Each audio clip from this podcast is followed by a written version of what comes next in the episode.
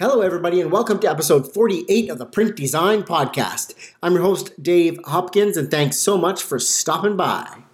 Today on the show, I'm very excited to bring you this episode for a number of reasons, and let me start listing those off for you. This guest is very entrepreneurial minded, and at one point in his career, he was the owner of three different studios. Three. I'm not even kidding. That's a lot. I'm also excited because we're diving into craft beer label design again today, and I love it. I'm excited by craft beer label design and just the creative flexibility you have in that industry. So, what are we talking about? Today, my guest is Michael Berglund, and he was the designer at Surly Brewing out of Minneapolis. Now, in this episode, we're talking specifically about the Surly 15 Anniversary Beer Project. Not only is it an amazing can design using a shrink sleeve, but it's also using a box. Now, it's not very often you get a 473 ml can with its own box, but it's an anniversary beer. It's special. It's got a beautiful stock. It's foil stamped. It's got a great shrink sleeve used for the can that matches the design of the box. And Studio on Fire was the printer for this box, and they absolutely knocked it out of the park. They always do. An amazing group over there. So, Michael takes us through the story of where the idea for this design came from and how he started down a path, wasn't quite happy with that direction, and how they landed on this final design. Now, Michael's also traveling around the US right now, sort of a remote design position, um, just traveling, which is pretty damn unique. Now, before I hit the intro and we get into this episode, if you at all are interested in craft beer label design, and you should be because it's so creative and can be so much fun, then you've got to check out the craft beer label design course. Not only are we teaching you what this world of label design is and the materials available, the differences between labels and shrink sleeves, and my partner Gabby dives into the design of these things, how to export your files properly, set up your files properly for these different types of label printing. So it's an incredible course that we've put together for you guys there. It's priced really affordably for you to get into this game and start playing with beer label design. So if you want to go on and be an expert at craft beer label design or any beverage label design, then this course is for you. Time to grow those design skills into new markets and new areas of design with the craft beer label design course. The link to this course is down in the description of this podcast, but you can also get to it by going to printdesignacademy.com. That's it. Now let's get into the conversation. Ladies and gentlemen, my guest, Mr. Michael Berglund. Here we go.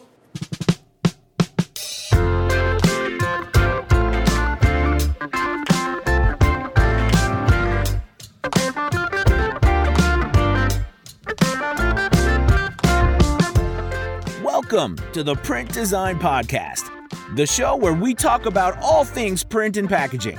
We go behind the scenes with designers and talk about the print projects they designed that really rock their world. From file prep to holding the finished product in their hand and all the key decisions in between. So, let's talk ink on paper.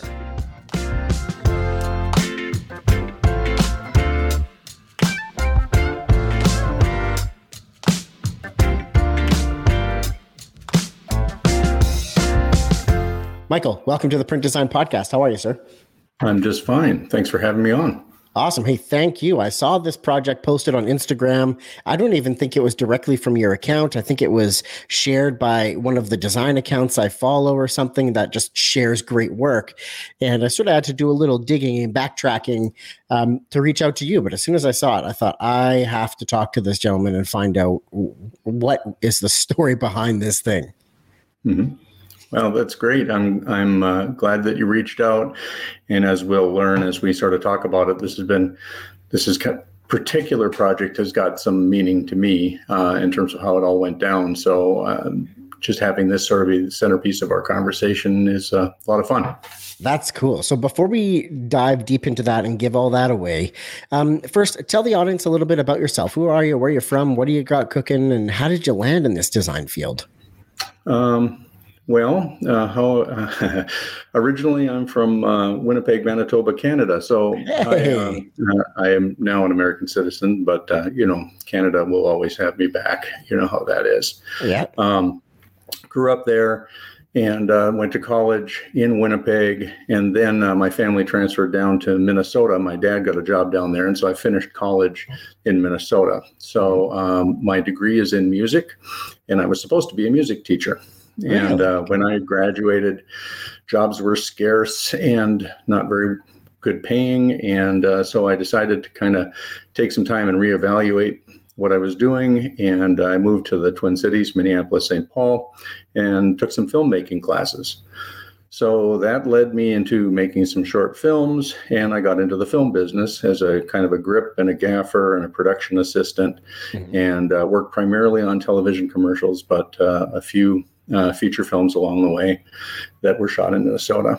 Uh, at that time, I ran into another fellow at film school and against all odds and did a really dumb thing and started our own company and decided we wanted to be a special effects studio in uh, Minnesota. Long story short, that company still exists.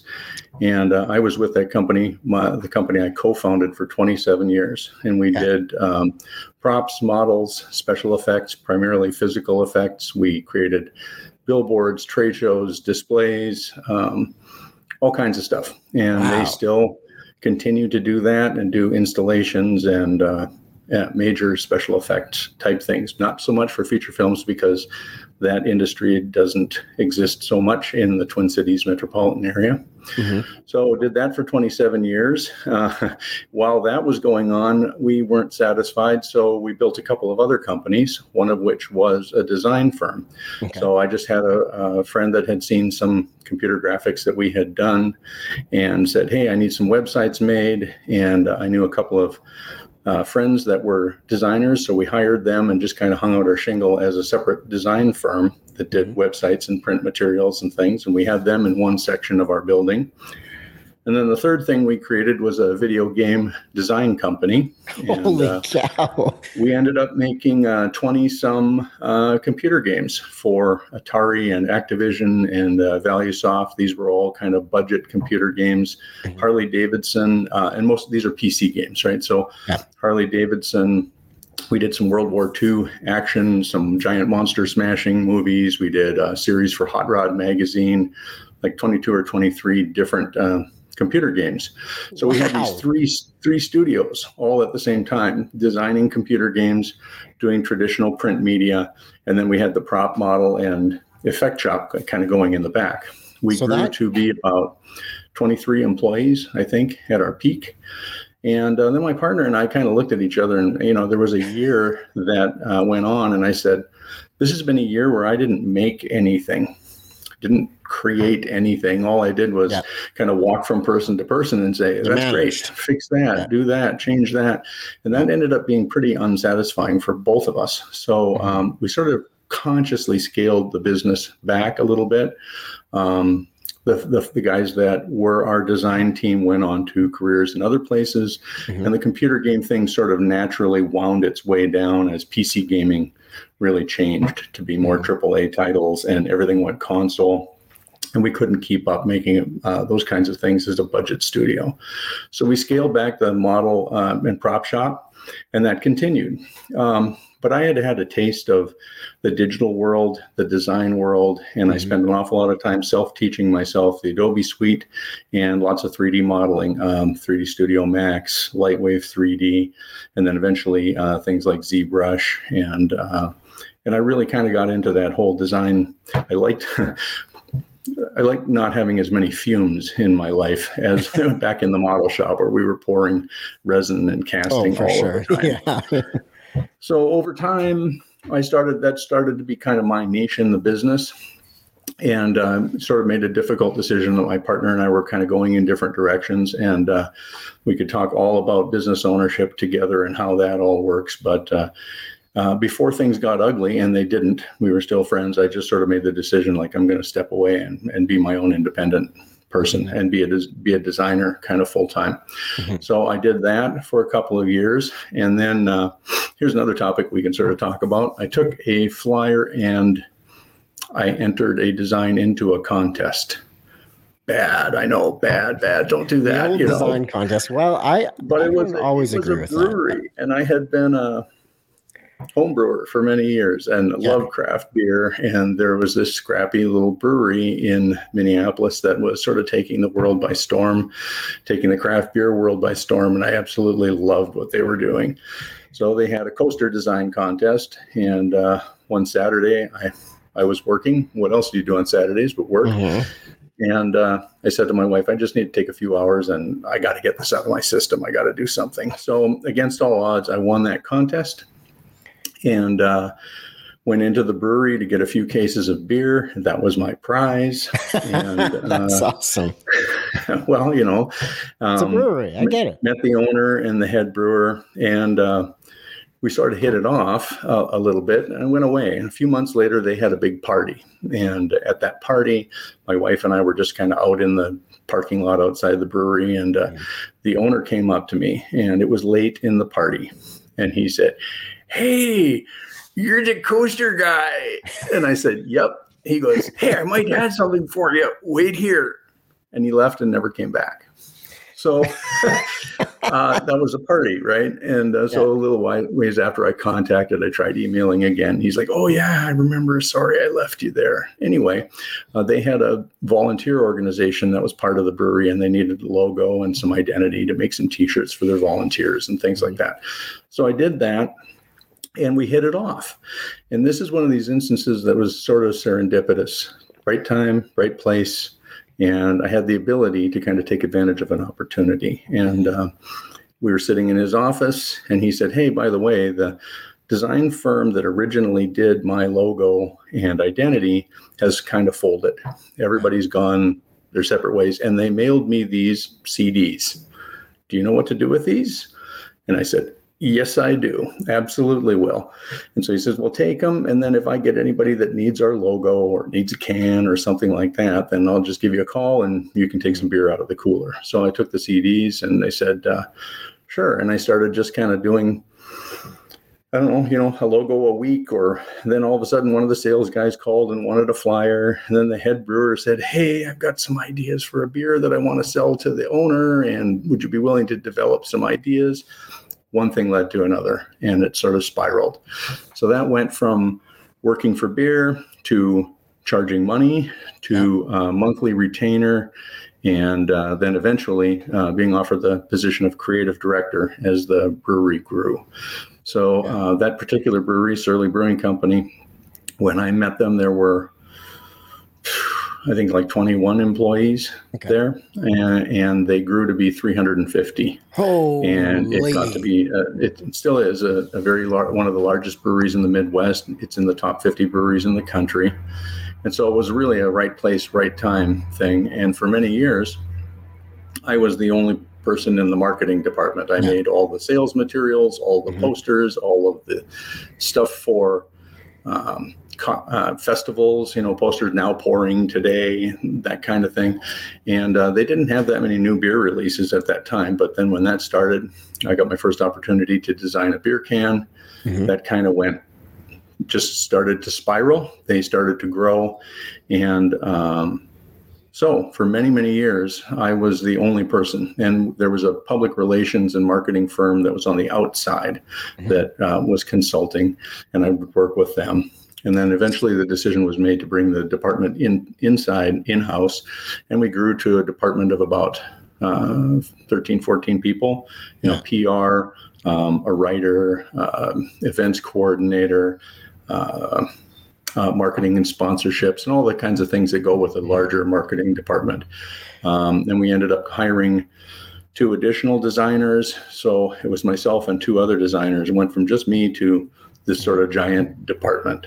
Um, So what I what I love about this is that the story started with you entering a design contest, and that is you know the and that's why I said when you said it you know it's not always a bad thing because look look where it's led for you right.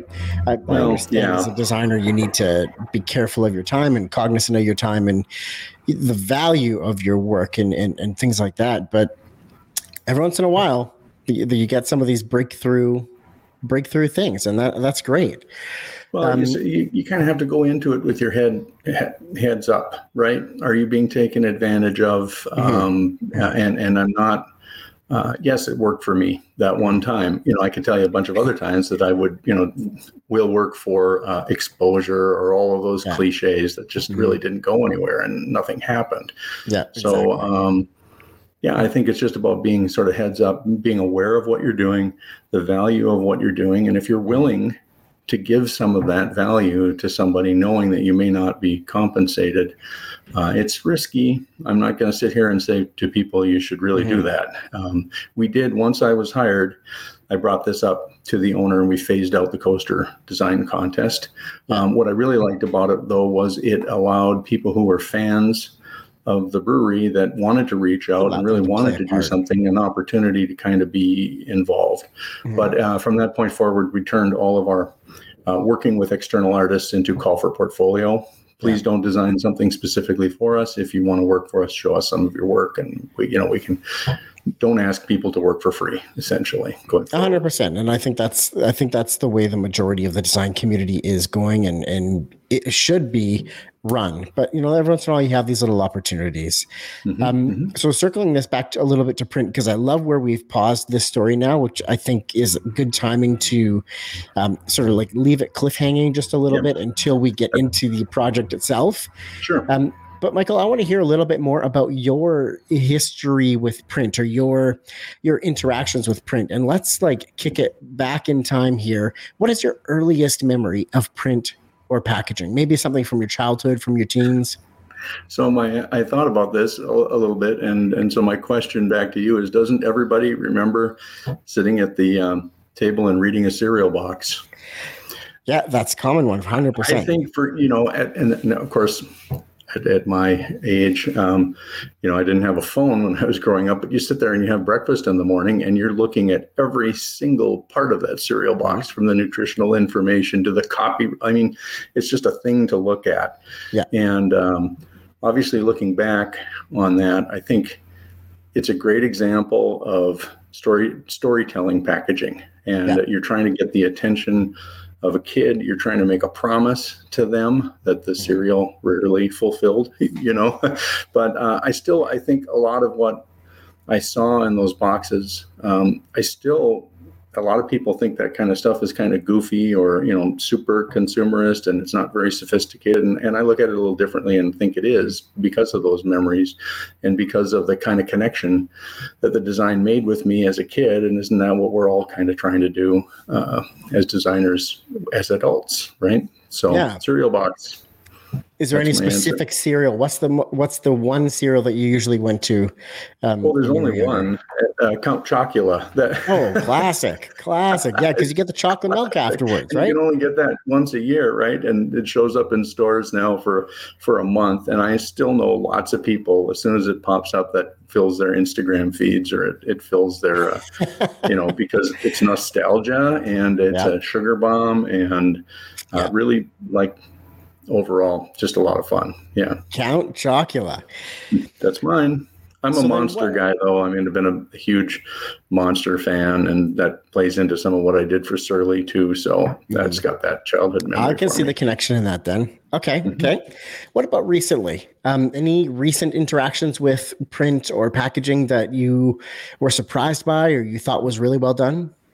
So when I, it's, it's weird how you go through different phases of what you're fascinated by, and and just you happen to ask me that question right now, and what I've been paying a lot of attention to is cardboard engineering, interesting, and paper stocks and paper feels and such, mm-hmm. and I think you talk about the difference. You know, print has become I don't want to say it's marginalized, right? But so many designers these days are working primarily digitally and online and mm-hmm. for screens and the difference is that sort of tactile feel that you get when you're opening things. And then, you know, obviously Apple kind of started this with a lot of their deluxe packaging. And I think it's really important when you open their product, you know, how does it feel? And then, so I'm, I think more what I've been interested in lately is mechanically. What's the experience of opening something? What's the experience of holding a product inside? Yeah. so from a package design point of view uh, it's that materials. And you pick it up? And just some of the amazing feel that some different paper stock has and how that becomes part of the storytelling process right? A very the rough function of something. the feel and the function and what that what the cardboard design and then what the texture of the paper adds to the story of what it is that you're trying to do design wise so that whole tactile experience is just something that i'm uh, been paying attention to Yep, lately I know exactly what you mean. You know, I pay attention anytime I receive a product and I'm opening a product. I, I want to know, like, like, and I pay attention to it. It's not a let's rip it open to see what's inside. It's like let's think about this process and how did somebody engineer or design this particular unboxing process to create some sort of experience. And that's an important part of any print of any packaging, I believe. Yeah, yeah. So yeah, that's been, uh, and and of course, because designers do this, you find uh, examples where it really works, and then it's also kind of fun to uh, self torture yourself with examples that are really bad. You Yes. know, it's like why? What's this is a missed opportunity? Why did they do this? You know, that kind of. Yeah, I had this. Uh, this comparison is so I have three kids, and we were going on this trip to Ireland a couple of years ago, and there was going to be a long flight and a lot of time in the car driving from place to place. And I thought, you know what? Let's just get them like some cheap tablets to alternate between books and tablets, and you know, give them that freedom. But I'm not going to go out and buy an iPad Mini for three of my for all three of the kids. That's just come Right, on, that's right. so much money. So we went with one of these Amazon Fire tablets. It was they were like 30 or 40 bucks a piece or something really, really cheap. So mm-hmm. I have an iPad and my kids got this, and I paid attention to how they arrived in the unboxing experience of these different items. So the iPad, obviously in Apple traditional packaging, it's really nice, it's really slick, it feels good, it fits well together, everything has a place and a purpose. The mm-hmm. Amazon Fire tablets came in this gable top box, and you open the box, you're like, it's just shaking around inside the box. It's just a tablet tossed into a box. Mm-hmm. I thought that is the difference in price point. Could you imagine if an iPad mini arrived just tossed in a box and you paid eight times the price for it Yeah, compared yeah. with an Amazon tablet and it was just shaking around in a box? What is that? It tells you something about uh, how the company values their product and Yes. what how they. But you know, I, I guess even more so than that, it's like how do they value me? Yes. Uh, and, and obviously, design is Mm-hmm. Problem solving for clients, but it's also uh, you know, like I'll keep coming back to certain words, right, that I believe in, and that's experiential. And Yes. and I really do think that thinking something through uh, the entire experience of Mhm. opening it and and what what it feels like, and uh, you know, in the case of beer, you know, what does it smell like and taste like? That's a Mhm. whole part of everything that you're doing. So yeah, so yeah. I got it. So, Michael, what's the very first print project you were ever a part of? Can you tell me about that? Sure. When uh, my company, when I, my company first began, and uh, we needed business cards, and so my my first print project uh, also has a little bit to do with uh, uh, the first one that went wrong, and. Uh, So those two questions tie into one another. so you know, I didn't come at this from a traditional design background, right? I hadn't Mm-hmm. been trained at that time. Um, even uh, I believe things were still cut and paste, and the computer was just kind of starting to kind of come in. So I didn't know anything about it. We kind of knew what we wanted, but we thought we're not trained designers. We'd better get one. And uh, we, you know, we're creatives, but we weren't trained designers. So we uh, we found um, through a friend of a friend how that's how these things work. Starting a new company, and uh, the designer designed this incredibly elaborate business card with us for us, a special. Um, uh, paper stock, uh, metallic uh, inks, and maybe like seven different spot colors. It was just crazy. Printed on Goodness both sides, and they were ridiculously expensive. Yeah. So, but that was the first time I'd ever supervised a print project, talked with a designer, made that. And so, kind of coming from the client side was really interesting.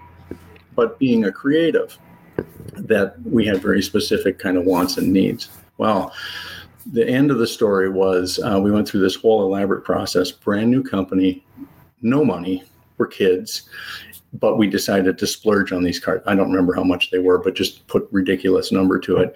Went all the way through the print process. We got boxes and boxes of these print cards, and they had been in front of friends, family, the designer, their team, probably 20 people. Our address, we were in Minneapolis. So our address said whatever, whatever, whatever street, Minneapolis, Minneapolis, not Minneapolis, Minnesota. So it was a major, major error on a print oh. project that cost way more than we could afford. And we ended up with boxes of thousands and thousands of them. Oh. And, you know, I think uh, I would go flash forward to today. And my biggest fear in any print project, you know, are those little details kind of going wrong, going sideways. And what are the implications as you're printing 10 or 10,000 or 100,000 of something? Yep.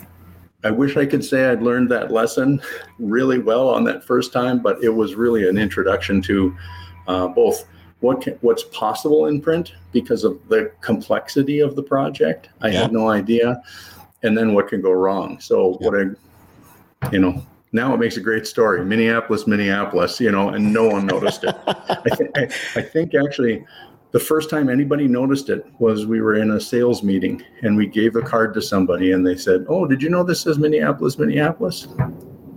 Nope. How long we had been looking at that thing, you know? Oh so, my gosh, that's the thing. So, you know, when you've looked at something for so long, yeah. you start it just starts to blend. You don't start to see the mistakes anymore. They just blend in and be like, "Yep, looks correct."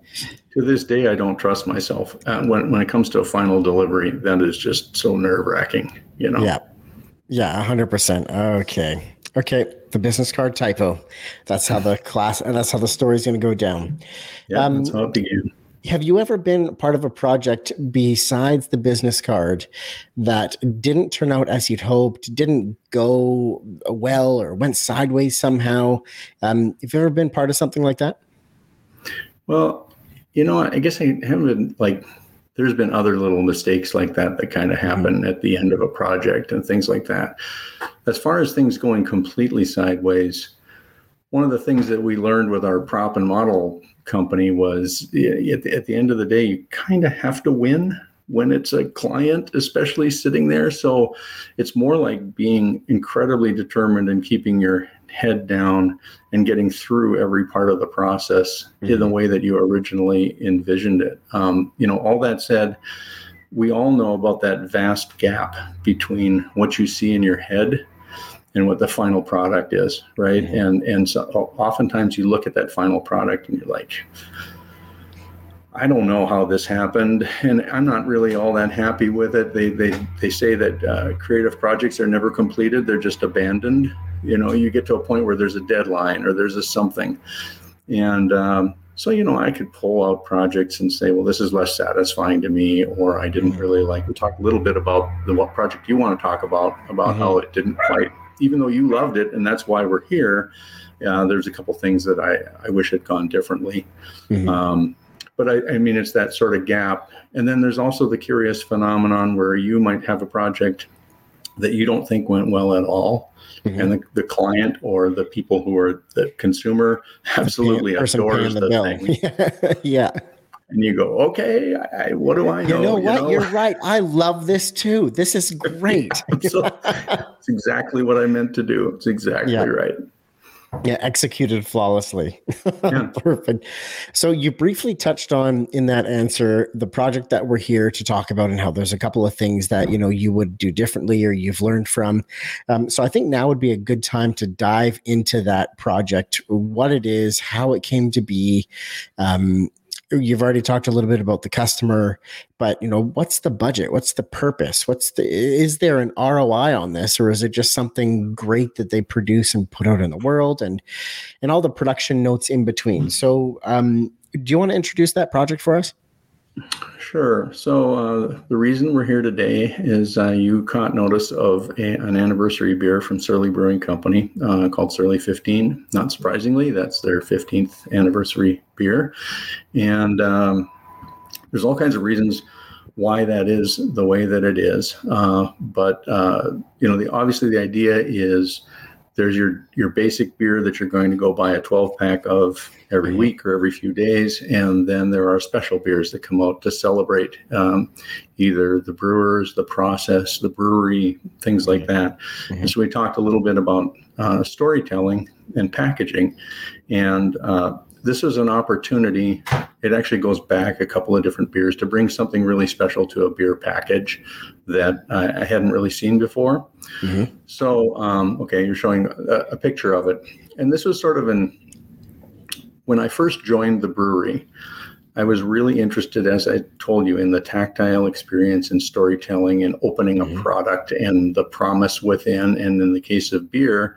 That promise is often backed up by you know an amazing experience, and then you've got the, the you know you got the package sitting there with you. Mm-hmm. And I thought an awful lot about uh, more elaborate things like wine bottles and liquor packaging, especially, and how they make these incredible you know glass bottles that are engineered. Mm-hmm. When I first joined up with the brewery, I talked with the owner and I said, you know, beer is a different experience because you open the can and then you drink it. It's not like a bottle of booze that might sit on the shelf for months and months and months. And I, I really wanted to do some special specialty packaging, but the budget doesn't really allow it. It's a dollar can of beer. It's not a fifty dollar. exactly. Yes, that's always bottle. the trouble. So what we used to do for anniversary beers, it really was use the bomber format, mm-hmm. but that has been declining and uh, for whatever reason, market share people just weren't buying bombers anymore. Okay. And that was ceramic decorated bottles, wax dipped. And when yeah, the time came to do the 13th anniversary beer, I don't know if you got any of that stuff there, but I didn't get the, the 13th one, the 13th just... anniversary beer and the bigger beers, the decision was made to go to a 16 ounce can. Um, a uh, my son actually had given me a beer for Christmas that came from Firestone Walker in California, and it was a recycled cardboard box, and it was meant to be kind of woodsy and very basic. But the beer, an individual beer, came in the cardboard box. Yep. So we're talking about well, what kind of a format? How can we make a can of beer feel like a special occasion? A bottle feels ceremonial, taking the wax off, opening it, pouring it, but a can is a it's a can. It's a can. yeah, it feels more commodity. So I brought that box in and uh, was talking with our packaging manager and our marketing director, and I said, "Well, how about something like this?" And they, you know, their question was, "How can we do something special?" And how about this? Um, and they're like, "Well." okay, but it's recycled cardboard. And I was like, no, no, no, no, no. That's not that's not the point. We want to have something where you've got to open two things or three things. And mm-hmm. um, and then I also had um, some friends that worked for an amazing studio in Minneapolis called Studio on Fire, and they operated traditional letterpress, and uh, they do fantastic things for all kinds of. They do playing cards. They do uh, most of their business these days is cannabis packaging, which is awesome. Pretty awesome company there. But um, so I said, hey, let's get these guys involved. And uh, so these guys, again, they came we had this meeting where they were like, "How do we make this thing special?" It was sort of their uh, their idea to take this into a different direction, and then I brought these things and kind of said, "What about this?" So the idea was, well, no, we could never afford Studio on Fire to do this. I mean, at the end of the day, it's a can of beer, so the budget for the packaging can't be through the roof. Yeah. But they were so excited to participate with us, uh, and they gave us a price, and we ran the numbers, and everybody looked at each other and said, "Well, let's go for it." So yeah. we did um, the 13th anniversary beer in a box, and then we did. Um, we started doing. it's kind of a side prod, side story with a different kind of a beer that we also put in the box, but the anniversaries became this format. Mm-hmm. So uh, when the time came to do 15, usually it is kind of working with the brewers because it's about like you know what the beer is going to be, but because the, it's so process intensive, you really don't know how it's going to turn out when you first start. The, you're months ahead of what's this going to taste like. Mm-hmm. So you sort of think about the process, what goes into it. And this is a process where there were several different beers made that were aged in different ways and all blended together. And we started down this road of alchemy, right? And and and uh, so uh, the marketing director was like, I see it being something like magic. And uh, man, we went down that path for a long time. And I did some designs, and uh, they're all been thrown out. So I'm not going to necessarily, but You know, this was instinctively. Um, I just felt at some point it's not working, and I said to the marketing director, "I just." The idea was great. The idea that it's sort of alchem- alchemy and blending things together, but I just didn't have an idea for some sort of a central thing to kind of look at. Mm-hmm and you you ask all the time like where does inspiration come from i don't know i started thinking about the old celtic green man you know those faces that you see in gardens and stuff with all of the leaves mm-hmm. uh, except I, I just sort of thought this is all about different barrel aging and wood and things like that and they were, they were talking an awful lot about sort of toasted and overtones and I, I had this idea of a female sort of version of the green man um, and i started calling her the wood witch and I wanted to have a female face because we there's not that much female imagery in beer packaging that isn't mm-hmm. um, you know misogynistic in some way. That's maybe more um, more confrontational. And uh, I wanted the beer to kind of sort of dare you to open it, and thus the sort of stare that the central character has. So it started as some drawings that were sort of leaf-ish, and uh, and then I, I kind of backed away from that and just thought it should be a little bit more abstract. So um, I said to them, hey, here's what I want to do. And if you go down to and show that ZBrush uh, picture that's maybe the fourth or fifth one down, there you go. Yeah. I sent. I, I started playing around because I've been doing 3D sculpting and 3D printing. Mm-hmm. Sort of on the side for a lot of fun. And I showed them this and I said, What if the packaging was something like this? And they're like, well, sure, that's great, but how are we going to do that with one color foil on a cardboard backer? And I said, don't worry about it. You know, don't worry I, about it. I got it. I just need you to tell me that this idea, you know, it's funny how people will look at something and they take it literally, like that'll mm-hmm. never work. Yeah. So I started doing some renderings, and this is in uh, Keyshot 10. So I export from ZBrush and then do renderings. And at about the time that I put this thing together, they said, okay, this is starting to look really cool. Um, we still don't believe that it's going to happen. Like, we still don't know how you're going to do this. And oh, by the way, we're not going to increase the budget to include more ink passes. mm-hmm. yep. So I took that as the basis, and then I just kind of brought it in and, and illustrated uh, based upon that. So it's kind of weird how I, I can't honestly explain why the magic thing wasn't working for me. I was unsettled about it. And I can't honestly explain where this idea really, really came from, but I just saw it. And I thought, well, okay, I got to sell them on this idea. Yeah. So at the time that I started the illustration, which you're showing now, they still didn't. And I said, it's going to be, I, I, wanted it to be symmetrical. I didn't want it to be, uh, mm-hmm. you know, I wanted it to be kind of a mirror image. And I said, well, I'm going to start drawing. And when I did the first render, which you'll see is the next um, next one down, that one, yeah.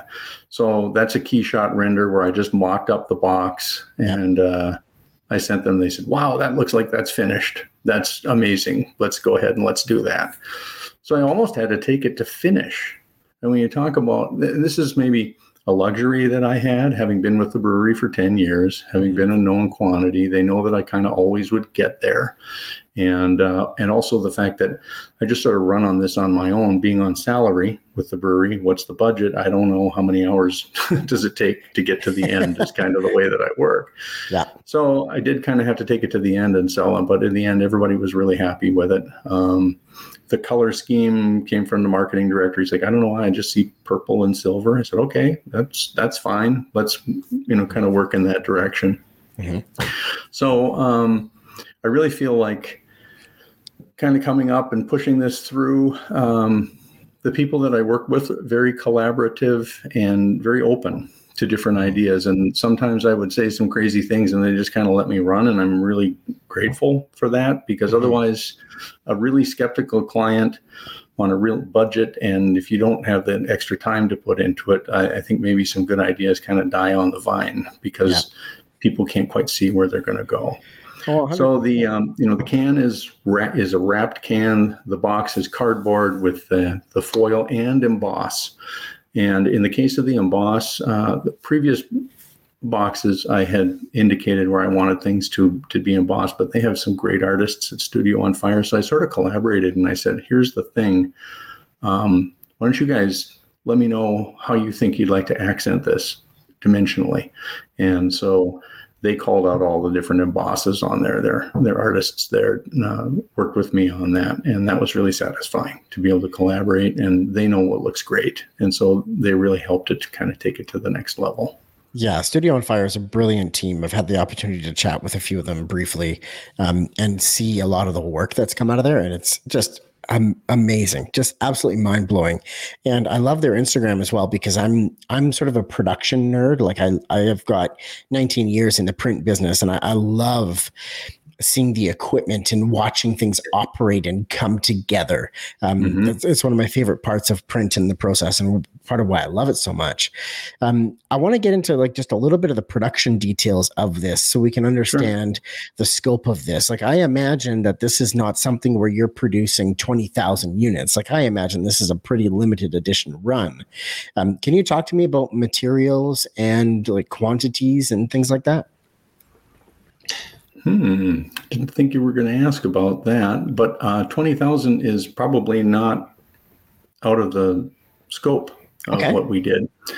Um, so, uh, yeah, it's it's we distribute to or at that time distributed to seven different states, and mm-hmm. uh, all the different liquor stores need to get their allotments. And uh, one thing I didn't get you a package of, but you, you you'd buy these by the case of twelve and also the the graphics are on the outside of the carton as well. oh, well. Cool. So, um, you know, one liquor store might buy two cases, and I don't I don't have those numbers at my at my fingertips of how many we did, but it was a lot of beer. Yep. Oh, that's so, awesome. No, that's really good to hear because usually when you see something like this, it's produced in really small quantities and it's obscenely expensive. But you know, mm-hmm. with 20,000 ish or more units, you know, you have the opportunity to sort of amortize some of that setup cost over you know more of a quantity than trying to produce 500 or something like that, right? right. So right. Um and the the purple that you went with for the box itself, is that the paper stock that's that color, or is that printed color?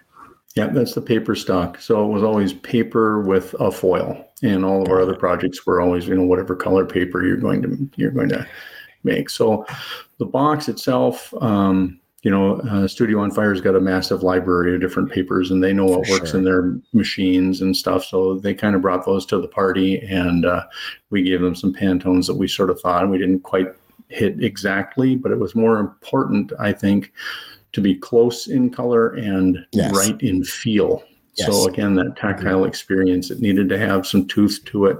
And you're going to ask me the paper stock, and I don't remember that either. but um, so we also made a custom die line for this so that um, our packaging people could work with it.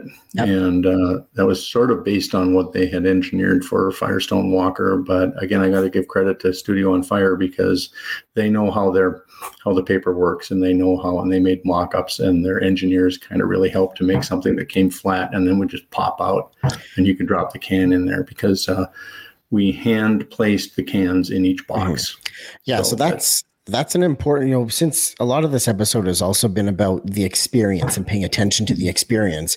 When you're designing packaging, another important piece to look at is are these going to be packed by machine and how, what's the best die line and type and style of box for that machine? Right. Or is this going to be hand packed and we need to make it look beautiful, feel good, but also assemble really efficiently because we don't want somebody to have to spend four minutes to pack each box. That just becomes extremely expensive on the labor side. Right, right. So, and they want to kill you. yeah, exactly. then they just don't enjoy it, right? right? So, yeah. hearing that from you, I'm going to assume that this was an auto lock bottom box, which means you just press on the two sides and comes together and forms the bottom, and then like a lock, a traditional locking tuck um, top or a friction fit tuck top, um, yep. which is just sort of your classic box, which creates a beautiful box and it's easy to assemble. Right, right.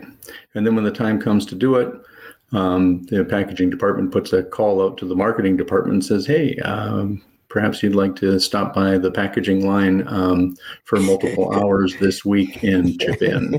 yeah, perhaps you'd like to come assemble some of these boxes you produce. that kind of thing.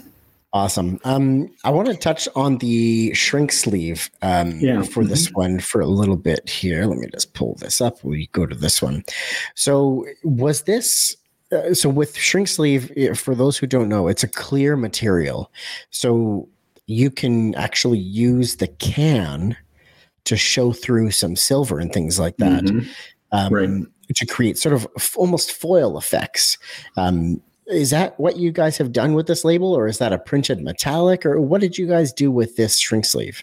So the the shrink this is one of those little sort of small disappointments right in terms mm-hmm. of how it looks uh, what i really would have loved to is had the can printed uh, metal decorated where the the can is showing through and then there's a metallic purple and it would have looked really great yeah but um, supply chains for aluminum cans and print run ties for aluminum cans have become ridiculous. Yes. And untenable, like where you need to give them a beer to print like eight or 10 months before you want it. Yep. We don't even know what kind of beer people are going to want to drink that far. exactly. Exactly. Um, plus the fact that we went to shrink sleeves because the aluminum shortage meant that we were rewrapping old cans you know yep. so we had old cans that we were going to destroy instead we would put new brands on the outside uh, less than ideal conditions mm-hmm. you know so had to do this um, and i th-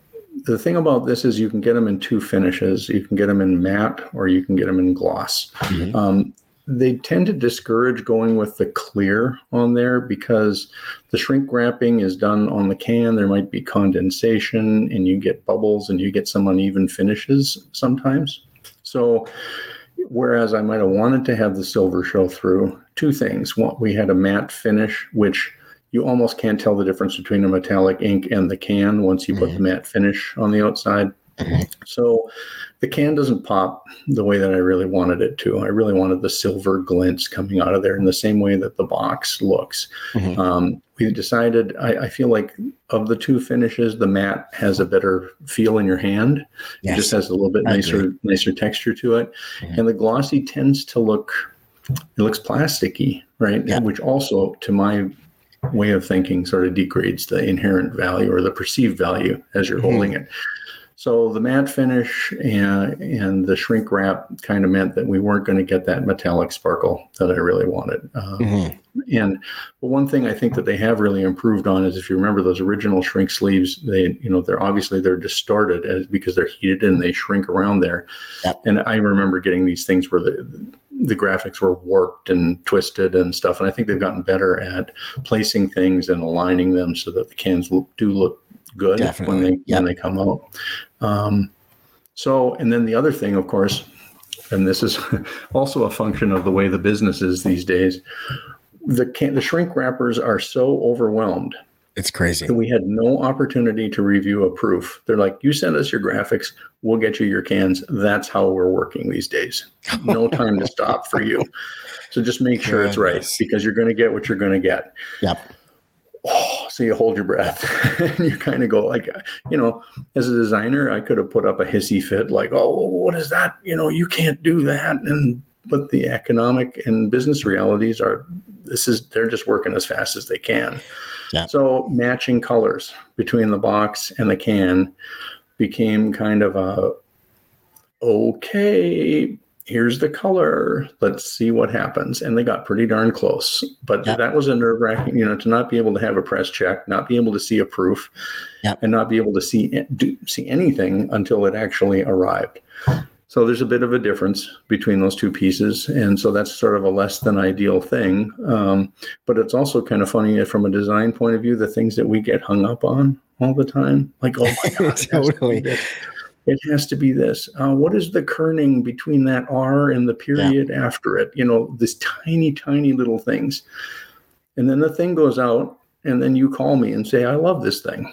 Well, yep. I, you know, and that's the thing, you know, the, you know, it's the overall impression the thing makes. Right? Yeah, we worry about those little things. Exact, yes, exactly. And you know, being having a print background and working in a commercial printer, you know, I can see these things. I can look for these things. I can identify these things when I see a piece in my hand. I go, "Oh, they could have done this, and this would have looked cool." But I obviously don't know the economic circumstances that any everybody's dealing with wherever they Right. are. But the general consumer is just going to be like, "Look at the drawing on this thing," and it feels cool. So all good. Exactly. I mean, if it's really wrong, I get that part. I mean, it can be really wrong. But those things that we obsess about, we're- paid to do it. We're sort of Mhm. wired to see stuff like that. Mhm. Um, but at the end of the day, I try to step back at the end of a project and say, well, first of all, let's go back to the original goal. What were we trying to communicate to people? What was either the message that we're trying to convey? Uh, what's the story we're trying to tell? And judge a project's success or failure not by you know how it's kerned but by how's the consumer who's our ultimate you know customer i guess how do they perceive what you did? Is it a success? Does the beer sell? Do they you know and uh, in the case of this one I, people they're not making a, a fuss over the finish on the can uh, and it turns out pretty well. I have to admit that it turned out well even though there's those things that i wish were different you know? Yeah. You know, the other thing I love about putting a box together and creating this kind of experience is I guarantee you that there is a lot of people out there who look forward to this release every single year, who hang on to the boxes every Mhm. single year and have them sitting up on their shelf. Um, even if they open to drink the beer, I bet they rinse out that can and put it back in the box and they hang on to this stuff. Mhm. So, unlike an Instagram ad, unlike something you see on Facebook or on a website, this is sitting on somebody's shelf, sitting in somebody's kitchen, and they see it probably every day. Print and packaging just has this staying power, this memory power that uh, a lot of digital design just does not have. Yeah, I, I mean, I absolutely agree that, and uh, one of the things that attracted me to Surly Brewing in the first place was the owner really wanted to focus on local artists, and so this is part of a long line of collectible Surly packaging. The uh, the annual uh, Russian Imperial Stout Darkness has been now there's 15 or 16 of them, and each bottle that comes out every year has a different artist on it. That's and cool. so people have their verticals of darkness. And if you go on uh, eBay, you can probably find these bottles for sale. And these are empty bottles, right? Um, the owner r- realized really early on when, about the second or third bottle that came out. Somebody said, "Oh, I got." Uh, one of those first darkness bottles and I got it for 200 bucks. I'm so excited. And he went, well, that's a lot of money for just a beer, you know? And the guy's like, oh, no, no, no, this is an empty bottle. Gosh, you know, collector's items. They didn't have any collector's idea that, it, that that was going to happen, you know? So Yep. um, I'm very, you know, couldn't be more grateful to have had the opportunity uh, to to do this stuff, to be a part of that that tradition, and Yeah. and again to have the faith and support of the staff at the brewery uh, Mm-hmm. to sort of take some of these kind of crazy crazy leaps in different directions. I, I Yeah. do think it's important. Man, that's such a cool project. Um, so the last sort of question related to this project here is from the first meeting or conversation about it to holding a finished box in your hand. What is that timeline like? Well, you know, I was actually looking back at some of my. Fi- you know, this is one. Well, obviously, we knew there was going to be a 15th anniversary. Yes, for sure. Pandemic notwithstanding, that we figured the brewery was going to make it, right? So as soon as 14 is done, you start saying, okay, well, what's 15 going to be? and uh, uh, the brewers have to get going many, many months in advance. And I sort of say, well, I don't even want to begin until we know, like, what kind of beer is it going to like? There have been times when I've had to design something for something I just didn't even know what it was going to be. Needs to Yeah. fit in this particular place on the shelf, and we're all running at it at high rate of speed. We'll figure it out. Go design something. Yep. Perfect direction, you know, right? Like, you know, mm-hmm. so I, I would say this probably was a three month kind of a burn like Okay. okay we should probably get going on that and then like i said we we ran down the the uh, path of this whole magical alchem- alchemical thing for a while. Mm-hmm. And at the at the end of the day, this is another great cautionary thing for designers. I think I was kind of down to crunch time, mm-hmm. and I was putting forth some of this stuff, and they're like, "Okay, sure, but we can't screw around any longer, right? We just got to get this thing nailed. And then at the end of the day, it probably happens over a period of just a couple weeks, just like cramming the thing out. the and, real, the real cram. Yep. Well, and, and I, I always have this thing. We we can talk about this too, but I, I think an awful lot of design work happens before you sit at the computer, before you sit at the table. It happens yep. while you're out taking a walk. It happens while you're having dinner. It happens it's in your head. Yeah, it's in the little sketches. You. It's in the little things and little memories and clips that you have and you see, and you kind of put this thing together in your head, and then you refine it through I mean, sketching always, and putting it into the screen. I always say, uh, I know what it is. I just have to make it now, yeah. and and it might have taken me a month to know what it is. Yeah. To figure it out, and then once you kind of know, that's how fast can you move the mouse? How well do you know Illustrator and Photoshop, and how fast can you go to get that idea out of your head and production ready? Exactly. Yeah, no, I don't. I definitely don't disagree with that, with that cramming portion of it. Um, Michael, that was awesome looking at the, sort of the behind the scenes creation of that and what went into it and hearing your story and experience really from years past leading up to these projects and these special releases. I'm looking forward now and I'm going to be looking for 16. I'm going to be keeping my eyes out for when that comes well, out. yeah. Um, so that kind of gets us into a completely different topic, and that is kind of like going forward what I'm doing and what Surly's doing. So mm-hmm. 15 ended up being I pretty much my last project with Surly. So you probably yes. don't, even, don't even know that that happened. No. And uh, so, and, and it was released after I had left. So, mm-hmm this is i'm going to take it in a slightly different direction just to kind of talk about how that went but yeah yeah yeah the, and, and this is the pandemic and this is what we're looking at in terms of a difference in the way that we that we live and work right when the pandemic first hit um, uh, i got put on a rolling furlough and uh, i ended up in uh, because they just looked at it and they're like, okay, we have enough cans for six or eight months, and uh, we need to do something right now. So can you take a little time off? And I went, okay, you know, be a team player. That'll be just kind of fun. Mm-hmm. and I ended up working on a couple of different projects along the way. But um, I had some family things going on. I had uh, my mom uh, needed some care, and so I ended up down in Arizona, mm-hmm. uh, being with her and and doing some stuff with family. And then the time kind of came. Okay, uh, we're going to have you back, but we're going to all be working remotely. So, a year, 15 months of working remotely, and uh, I made I made a decision, having been my own business owner, having been a lone wolf, having been all this. And they started to talk it's early about, well, hey, it's time for everybody to start coming back in the office. Everybody's vaccinated. Let's get back. And I had to sort of heavy sigh and say, I am really really heavily invested in working remotely right now i felt mm-hmm. i felt like i was sort of emancipated creatively i felt yeah. like I, I felt better about my work and what mm-hmm. i was doing and as we all know part of a nine to five is you know you can't just walk in and kind of turn the creative key and all of a sudden it comes and what i talked about earlier about taking a walk about uh, doing something different and the solution kind of whacks you in the side of the head when you're not expecting it. 100%. So I really enjoyed that freedom. And uh, I knew going in, I just went in and I said, Hey, I, uh, I don't think I'm going to come back to my cube. And they were pretty surprised. And I said, I'm happy to continue working remotely, kind of do whatever it takes.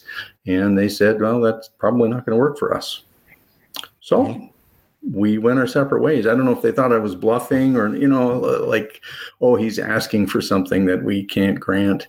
And in the case of, um, of a brewery like that, um, just about everybody that I've talked to, and I, I don't, I don't want to cast anything, you know, incredibly negative on them. They're going to do what they're going to do, but everybody's like, wait a minute, you, you were there for ten years, and you went in and said that you wanted to work remotely. It had been working well for a year and a half, and they said no Like, yeah, it's a it's a big interesting change yep, in, in, the workforce, right? It, it's a big yeah, change in yeah. the workforce, and um, some companies are going to recognize the advantages of that situation, um, and some companies won't. And let's be honest, really, the advantages aren't there for all types of work, all types of mm, positions, and right. things like that. Right. But especially in the design and entrepreneurship and creative spaces. Um, yeah. There's definitely advantages to working remotely um, even if not full time, at least part time, and mm-hmm. you know, splitting it up, things like that. But yeah, that's a that's an interesting interesting so shift. but what happens with sixteen? You know, it'll be like, uh, and it, there's no animosity there, right? They said, "Well, no, we'll sure. to use you." Uh, it hasn't happened yet, but you, you never know kind of how that's going to be, and and maybe they just decided, okay, well, we're gonna we're gonna do something a little bit different. So. um so that having been said, I had the great fortune to um, some people from back in my video game days mm-hmm. uh, that I had stayed in touch with over the years. Um, as I was kind of going through this, and, and believe me, this wasn't an easy decision. I've been with that brewery for 10 years, right? And to kind of go in, I really had to, you know, hold my breath and, and do this. But uh, mm-hmm. these people said, hey, uh, we're kind of expanding. We need some help. Um, and I said, uh, like, how are things over at the brewery? And I said, well, I'll, I'll tell you in a couple weeks because I was just about to kind of go in, yeah. and because uh, that worked out, so I've ended up doing well. I've got all kinds of different clients and things going on right now, but one of the major ones that I've been doing is I'm back into doing uh, video game packaging. So um, I got to work remotely um, my wife and I got a camper trailer, and we've been traveling around. I outfitted it with uh, two different uh, mobile carrier hotspots. Yeah. So as long as I have Wi-Fi access, um, I can work. So I I produced uh, all of the packaging for a, a, number of video games. The most prominent of which is Nickelodeon All Star Brawl. So I went from working on beer packaging to working with SpongeBob, and uh, it's it's it's been really surreal. Like I was out uh, camped in a national forest in northern Washington, working on these major worldwide console releases, Xbox and PlayStation, and I just looked at it and I thought, this is a brand new world. I'm really, really uh-huh. fortunate, and uh, and I really like this. I, I mean, I really do. So um, I now have the ability to kind of move around and travel. I have them as a great client um, and a number of other uh, smaller concerns that I've been working for. And then I've also just been exploring my own artwork and sculpture and design, which is a different podcast. Just so I, you know, that's a new world, right? What a fulfilling feeling to to do that to have that freedom to have that choice to middle of the day you know what? I need a walk just to sort of get some space here. You can go for a walk. You can get refreshed revitalized. You can kick open the camper door and sit and drink coffee while you know looking out of the forest or whatever. Like that's such a, a, a beautiful lifestyle and being able to produce the caliber of work that you're producing while doing that lifestyle is it's incredible. It's it's like it's completely envious, hundred percent. I'm really thankful for it. You know, I've, I've had a lot of really kind of fun and different and interesting opportunities in my life, and uh, you know, I, I think I look at life experience and design training like every day to try to push myself to learn something new and to mm-hmm. never rest and never be complacent about what your abilities are. Mm-hmm. So I had because of the pandemic and, and also like this idea of working remotely and setting up a workstation has really paid off. But it yep. took laying an awful lot of you know boardwalk runway in front of me in order to enable that and uh, so it doesn't happen auto magically no. but uh, if you're confident in your abilities and you can and you're, you're fortunate enough to find uh, a client or coworkers that are also confident in your abilities to mm-hmm. to deliver you know, I kind of I have a track record of making deadlines and and of not having people have to worry about me. And say, go make this, and they know they know what's going to happen. And I think that's been the most valuable almost thing in my career is that I can take worries. We talk a lot about you know communicating with the consumer and telling stories, but from a business perspective, taking worries away from your clients and coworkers is how you're going to advance, right? Yeah. Like, I have this massive problem. And if you can say, don't worry about that. Go on your go on your way. I will get that taken care yeah, of. We'll figure and, it out. And it's going to be great and it's going to happen in time. And I will hold your hand through the whole thing and I'm going to make you look great you just continue along your way. So I think having cultivated that with people is allowing. They, I'm a trusted commodity at this point, uh, and mm-hmm. and so uh, they know I if I basically look them in the eye and say this will happen, yeah, and then I deliver. And I think uh, from a working relationship, uh, that's what people need to know about you as a designer because at the end of the day, that's what they need done, right? Yeah, man Michael, that is a beautiful spot to wrap this up. That is like a super envious position to be able to work your way there, take the risks, and and you know take the heat to to make those decisions and to to clear out um, you know that sort of freedom of choice and that's really mm-hmm. i think what a lot of people are striving for and it, it takes it takes guts it takes a lot of problem solving abilities but it's by no means impossible Right, right. And we let, us talk. We talk next year. I, I don't know if it's going to work, but sometimes you take risks, right, and see how it goes. So yeah, you just got to take risks and figure it out as you go. Yeah. Awesome. Michael, thank you so much for being my guest on the show today and sharing this project with us, sharing a little bit about your story and where you are at right now with your sort of remote design exploration um, lifestyle right now. Yeah.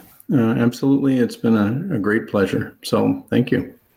All right, that is the end of today's episode. Thank you so much for checking it out, everybody. And again, if you are interested in learning that craft beer label design world, that beverage label design world, or any labels really, then check out the craft beer label design course at the link down in the description of this podcast or by going to printdesignacademy.com. You can also check us out on YouTube where we're teaching you all kinds of print design stuff for, for free, of course, for free, because I want you to do more print. And anything I can do to help with that, I'm all ears. Thanks again, and we'll see you next week.